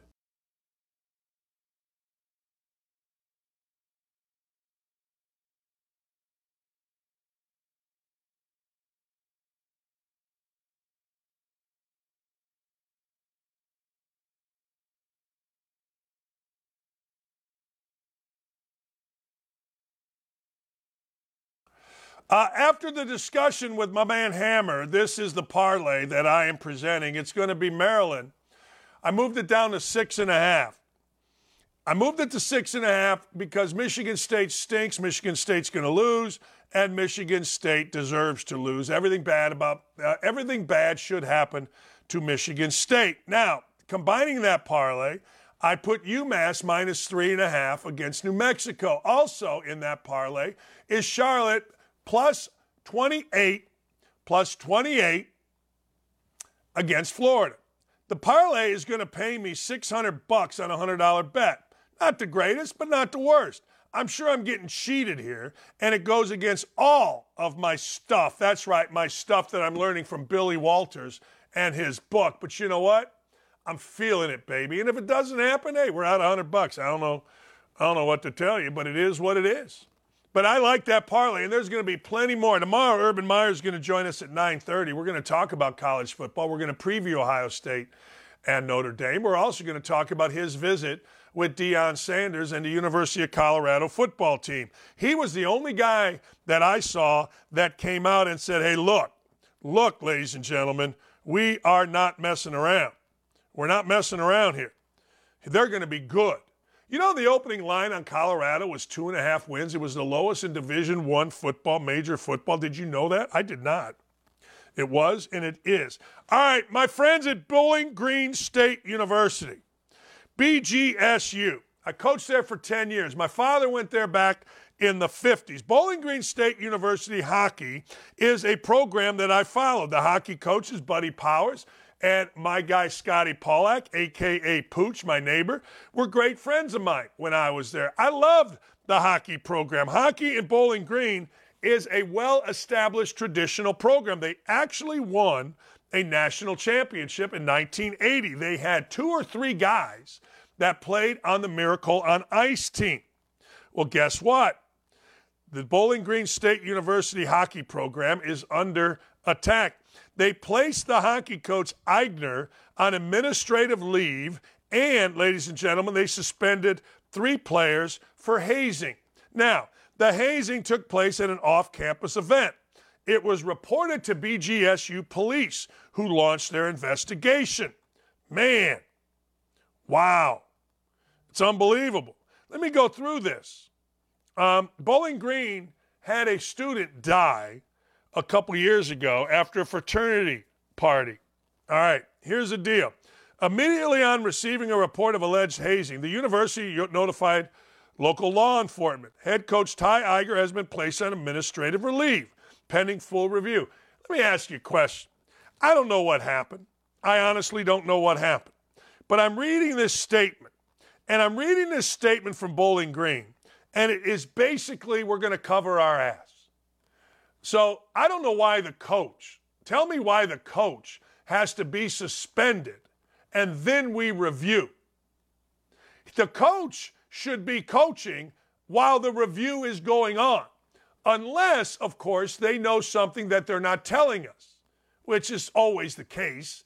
But I'm sitting here reading this, and all it is is a advertisement for the CCHA, the Central Collegiate Hockey Association, and Bowling Green State University on how they're so proactive about hazing. Look, I don't give a damn what you do. I don't. But if three idiots decide to haze somebody on an off camp at an off-campus apartment, explain to me how the hell that's the coach's fault. Look, I don't know. Of course now Bowling Green had to pay 2.9 million to the family of Stone Foltz, the kid who got killed or died in a hazing incident at a fraternity house. I mean, I don't know. I guess we're supposed to hold everybody accountable, but I coached for a lot of years. And I talk, hey, look, we're not having that crap, blah, blah, blah. But if somebody did something at an off campus party and you're going to get mad at me, you can kiss my backside with that. No, truly. I mean, damn. I mean, I hear all the time about how we're supposed to love on and respect 18 to 23 year olds. 18 to 23 year old athletes are 90% of the time idiots, stone cold idiots. Well, who brought the players there? Yeah, shut up. They're not men. They're not adults. They shouldn't be treated like adults. They're kids. They're idiots. They're morons. They want to be treated like adults, but it, but they don't. I'm not sure that in uh, in the world of Outkick that we're going to go around hazing. We're adults. 18 to 23 year olds are idiots. I used to tell my son, look, I've been 18 to 23. You haven't been 50 or 40 or 60 or however old. So shut up and listen. Jeez. Feel bad for this coach. Bowling Green State University is covering its ass, and I got to tell you, it's just ridiculous. All right, Mark Wahlberg, apparently this is big news. You ready? Marky Mark, brother of Donnie, brother in law of uh, Jenny McCarthy, the star of, I guess, uh, what was that show called? What, what was that show? I can't remember. Vinny Chase. What the hell's the name of that show? My brain just, I don't know. What the hell was the name of that show? Entourage. God, thank you. Apparently, it was based on his life. He's eyeing an exit from acting. I won't be acting that much longer. Oh my God, say it isn't so. Say it isn't so. Donnie Wahlberg, the underwear wearing stud singer of whatever group he was in, the owner of Wahlburgers, host of many reality shows. He was in Entourage. He was Entourage. Are you kidding me? He's not going to be acting much longer. Oh my God, I don't know what I am going to do. I don't know. Huh. I could care less. Anyway, but I like it. ESPN New York Radio is going to lose its FM signal. It'll be AM and digital only starting next year. In and itself, that's no big deal. But I got to tell you, New York, baby, Jeff Smulyan started Sports Talk Radio, WFAN in New York. New York is the mecca of sports talk radio. In Indianapolis, we get sad when I would hang up on callers. We get sad when I would tell somebody, now you're an idiot, get off my line. In New York, Philadelphia, and Boston, it's expected. It's the hub. And to see sports talk radio get diminished in New York City shows you one thing people are tired of ESPN. ESPN's radio stuff is awful, it's horrible. I worked with Chris Canty one time, Monday after the NCAA selection show, he didn't know one team. I'm sitting there going, wow. But now he's a host. Name me who is the morning show on ESPN radio. Mike and Mike carried that. Now we got to listen to substitutes on Greeny, and every affiliate's got to take it. No wonder ESPN radio sucks. No wonder ESPN is going down the tubes on affiliates. The product sucks. That's right. The product sucks. Hey, I guess this is big news. You remember, remember that alien that they found in Mexico? They found an alien in Mexico. All right? That's right. They found an alien. People said the body was doctored. Well, Mexican officials and doctors are saying no. This body has not been doctored at all. This is real, ladies and gentlemen. So there you go. I don't know why every alien's got to look like this. I feel like at some point in our world, back in the day, some dudes in Hollywood actually saw aliens because every alien looks just like this. It's incredible to me. They all have the same face, the same eyes, the same build. They're all little. What if aliens were huge? What if aliens were descendants of, oh, I don't know. What if they were descendants of dinosaurs? You tell me. I don't know. But it hasn't been absolutely verified. All right, I agree with you, Gritty. Mark Wahlberg is a great dude. I have read about him. I do like him. I don't know why I was snarky there. And Donnie is married, although Gritty, if you were listening to the show when Jenny McCarthy came on, she and I had a real connection. Yeah, we did. It was a love connection. She started following me and DMing me. True story. My wife, Lee, was dating me at the time. She goes, Look, I listened to that. If you want to take a swing with Jenny McCarthy, I think you got a chance.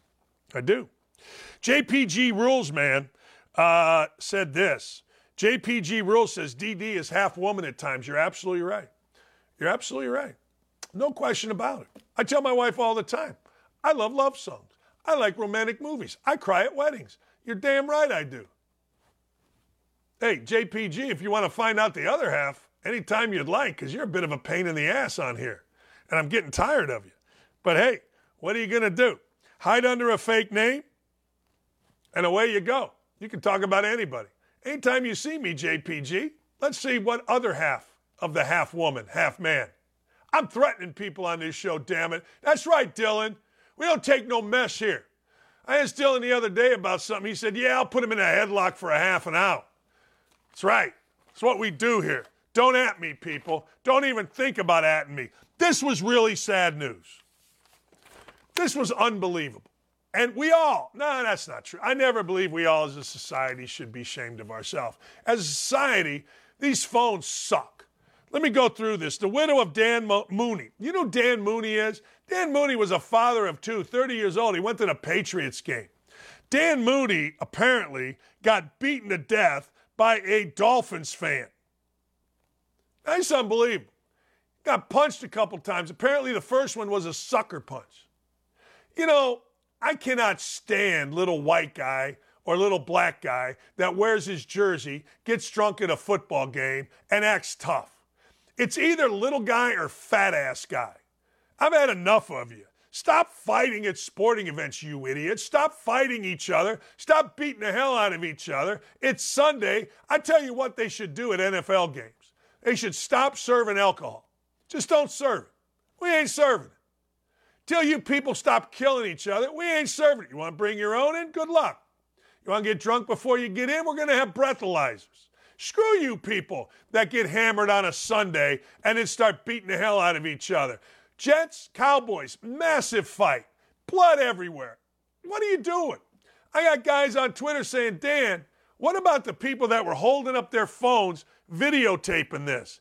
Just videotaping fights. How about stepping in, you idiots? How about stepping in and stopping people from fighting, you clowns? How about stepping in and helping old ladies? How about stepping in and stopping people from robbing and raping, you idiots? What are you doing? This guy goes to a football game. Look, I don't know the backstory. Nobody knows the backstory. I don't know, but I do know there's video of sh- shows him getting sucker punched, had a seizure of some sort, and killed. I hope the dude that does it, nobody's going to talk about it. You don't hear. Here's the deal: the white media isn't going to talk about this. Now, put this guy as an African American, and Joe Biden, Kirk Herbstreit, uh, Chris Ballard, Randy Moss would all be balling. It's just like those idiot black kids that decided they were going to go and kill a white guy on a bike and then laugh about it in Las Vegas. Have you heard the media outrage on that? Has Joe Biden said a word about it? Huh? No. Has Chris Ballard cried about it? Has Randy Moss or Kirk Herbstreit whined about it and told white people to do better? No. It's crap. It's complete and utter crap, and I'm sick of it. Screw you, idiots that fight at football games. I am all for putting them in the town square and cutting off the peepee. Yeah, that's what we should do. Don't you think, Dylan? Put them in the town square and get some. I got. I'll, I'll donate my my uh, whatever you call it, shears. Slice it off. You guys that beat that guy to death have no sack, no balls, no sack, no nothing, nothing. Seriously, you guys suck. I'm so tired of dipshit white guy. I am. So tired of big mouth guy going to football games or basketball games and acting like idiots. I've had enough. You know, if the media would start talking about it, if the media would start calling this stuff out, it would pressure football teams to actually do something about it. I tell you what I'd do, or I'd just sell weed. Yeah, I'd sell weed. Get a bunch of zombies going around a football game. Damn. We're killing people in parking lots of football games. We're fighting in the stands. Now a guy's another guy is dead. We're fighting every weekend. I remember some little scrawny ass white guy in front of my daughter and my niece said, I'll knock the white off you. I said, I'm right here, bro. you know, everybody's a tough guy until they get called on their Bolshevik. Just pisses me off. It's just sickening. It's just absolutely sickening. The NFL brings it on themselves. Yeah, okay. Yeah, I know. Yeah, it's the NFL's fault. Yeah, that's JPG. Yeah, it's the NFL's fault. Certainly isn't people's fault. Certainly isn't the fact there's no accountability in our society. Of course not. No, absolutely. It's the NFL's fault. Yeah, okay. Uh, here you go. Ladies and gentlemen, Dancing with the Stars. Dancing with the Stars is on TV, which means Dancing with the Stars is on ABC, which means Dancing with the Stars is very far left liberal. So they can get away with this, apparently. Apparently, they have decided in their infinite wisdom that Adrian Peterson, he of the abusive dad, beating on his kids many times, allegedly, he gets to go on Dancing with the Stars. You think if Anthony or Adrian Peterson was a white dude, has there ever been a dude that was a child abuser that went on Dancing with the Stars? Do you think? Serious business. Like this dude is big and strong and tough and nasty. Got, you know, a little child abuse, I guess. What's the big deal? Dancing with the Stars. It's ridiculous. You're telling me, look, we want an athlete. We want an African American athlete. Really? You can't find anybody better than Adrian Peterson? Uh, what's he going to do? Beat the hell out of the judges with a switch if he loses? What's he going to do? Intimidate the judges? Or maybe that's not Anthony Peterson's, Adrian Peterson's style. Maybe Adrian Peterson's style is to only beat up little kids. I don't know. But I got to tell you, uh, Adrian Peterson on Dancing with the Stars is absolutely ridiculous. You're a tough guy, Adrian. You were on the field, and apparently you are in real life. You showed that four year old what's what. You showed a what's what. All right. There you go. Man. But you know what? The DEI score. What is it? Dumbass,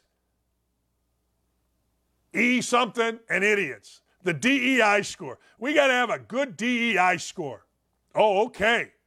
All right. Peterson pled no contest. He was indicted by a grand jury. He was fined four grand, fined 80 hours of community service, two years probation. Uh, yeah, there you go. A little kid abuser. Sharna Burgess is a pro. She's been on this show forever. She said this I'm telling you right now, if I walked into a room and that was my partner, I would turn around and walk right out. There's no way, being a mother, I can stomach that. Cheryl Burke, who's been on there forever, says, I respect Burgess, of course. I came from abuse as a little kid. At the end of the day, he shouldn't be on. But hey, you think they care? They don't care. Their DEI score. We got a black athlete. Look at our DEI score. That's all it is. We know this. Ladies and gentlemen, hundreds of students walked out of a Pennsylvania high school. That's right, to protest the trans bathroom policy. How about that? Transgender kids can use whatever bathroom they want. John Ott organized the walkout of the Perkiomen Valley School District, opted when uh, after the Perkiomen Valley School District opted not to adopt a policy that would force students to use restrooms which correspond with their biological sex. Can you believe we're talking about this stuff?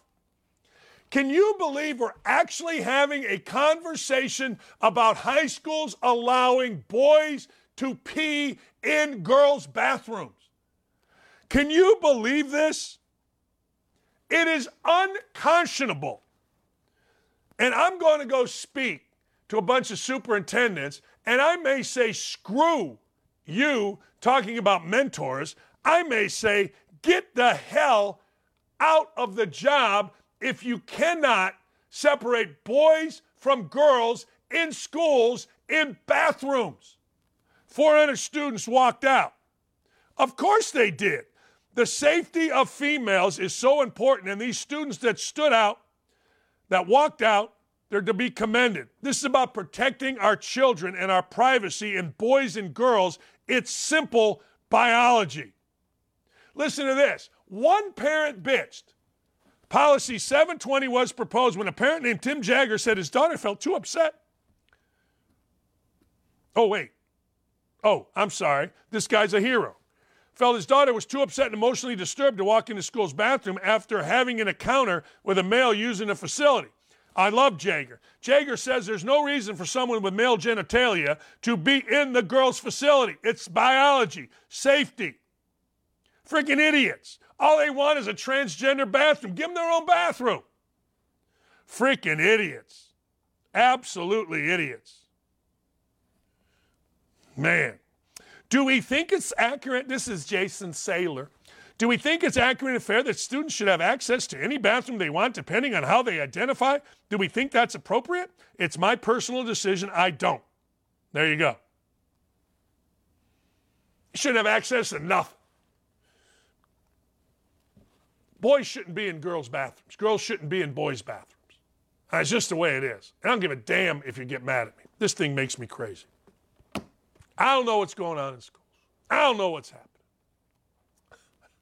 But I'm glad I'm not a teacher, and I'm glad my daughter isn't either.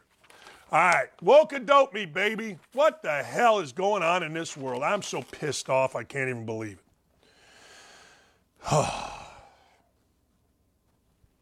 what do you got? Dear New Yorker, bet my boy, yeah. yeah. You know the deal with Donald Trump? The deal with Donald Trump is everything they say. Everything he has said. I'm not talking about the sex stuff or the. Uh, shut up. Everything he said has come true. The mayor of Moscow, the wife of the mayor of Moscow, gave Biden family a hundred billion, billion dollars, three billion, whatever. Everything he said has come true. We need a wall. We need border security. New York said no. We're a sanctuary city. My neighbor put up a sign. Nobody's illegal. Yeah, my ass. Drop a freaking van load of illegals in my neighborhood, and I'm telling you right now, I'm boarding up the doors and I'm getting a shotgun because I'm telling you, I've worked too hard for what I have. I don't care if you get mad at me about it or not. Donald Trump's not wrong. Wall would have looked great. Wall would look great. Don't understand why anyone would be against it.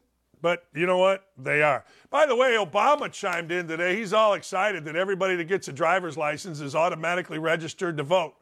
Uh, you see what you're doing here? Anyone can go get a driver's license. So they're signing up illegals and the do nothing president, the most woke president. By the way, what happened to Obama's chef? We know what happened with Lauren Boebert, but we don't even have any idea what happened to Obama's chef. Oh, he drowned. How did he drown? Why'd Obama have all kind of stuff on his hands? These people are evil people, and they're all going to hell. And you'll get your last laugh when you're up there and they're down there.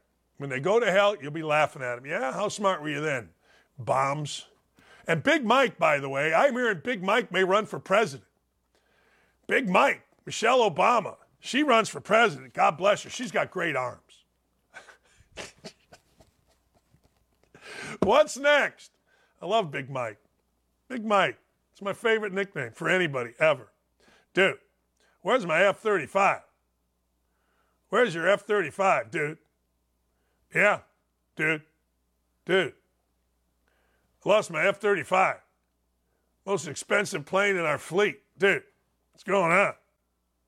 Dude. Oh, dude. How do you lose a plane? We got infrared goggles on Lauren Boebert, but we lose planes. We don't know who's doing crack in the Situation Room. We don't know who leaked the Supreme Court. We don't know what happened to Obama's chef. Wait till I spring that one on Twitter this afternoon. We don't know what happened with Obama's chef. Racist! Uh, did DD just accuse Obama of foul play? Just throw that crap out there. Just asking questions, right? No, I want to know. No, all of a sudden the chef's dead and we don't know why. How he drown? How'd he drown? Why has Obama got stuff on his hands? Well, I mean, you know, why? Simple questions. You want to get mad? Get mad. I don't care. Simple questions. Everybody else dies, there's a full inquiry. Vince Foster dies, we don't know. It's suicide. Jeffrey Epstein dies, ah, suicide. Cameras just turned off. Yeah, all right. What happened to Obama's chefs? Why did we have a leak from the Supreme Court that we've never found? We find everything. We got cocaine in the White House, Situation Room, very few people in there. We don't know who did it. I mean, if you don't understand it, then you're a whack job. And I got to tell you, I literally have no respect for people that could even su- begin to support these idiots. And if you do, God bless you. The big guy. You think the big guy's doing coke? I do. I think everybody's doing coke. I'm not doing coke. That freaking drug scared me that I took last Monday. All right, what's number three here? What a great day. God, I'm in a good mood. Fetterman goes to Senate. Look at this freaking idiot. My God. Look at this guy. You know he looks like a little bit? He looks like G. Gordon Liddy. G. Gordon Liddy, the craziest of all people ever to set foot in Washington. You don't believe me? Read his book. Check him out. I read his book a long time ago. Dude was nuts. Dude was insane. But anyway, long story short, he's the new G. Gordon Liddy. Bald mustache, crazy. But this guy doesn't even know where he is. I want to end the show. Can we go back and play the audio as we end the show from John Fetterman? I want to thank everybody for being here. The YouTube chat is just pumping. Did DD just accuse Obama of foul play? Hell yeah. I accuse everybody. If you didn't do nothing, then what, what happened to the chef? What happened to Vince Foster? What, what happened to Jeffrey Epstein? We don't know. We'll never know. YouTube chat, you're awesome. Yeah, I'm with you. Otter Creek says, I would love to see a debate between Fetterman and Biden. How good would that bad boy be? Hey, if you got any thoughts on mentors, hit me up. Nick, great job. Ryan, Dylan, fantastic. Nick Squared, thank you. Jen, the Booker, thank you. I think it's Jen, the Booker. I got to look that up. She's unbelievable. We might have to get Jenny McCarthy back on. She won't remember, but there was some tension. Hey, ladies and gentlemen, we got a great, great group here, and it's fun. Aaron, you're the best. Gary, thank you. To everybody else, you're awesome that joined us today. Keep growing this show. It's becoming the best show on TV, no matter what time. Let's end with John Fetterman. Have a great day, everybody. My message to the, the CEOs the CEOs is, you know, at seventy four million dollars, you know, collectively earning that, you know, how many yachts can they need, you know, you know to to yacht to water uh, ski behind it? You know, I mean, it's just crazy. You know, I don't.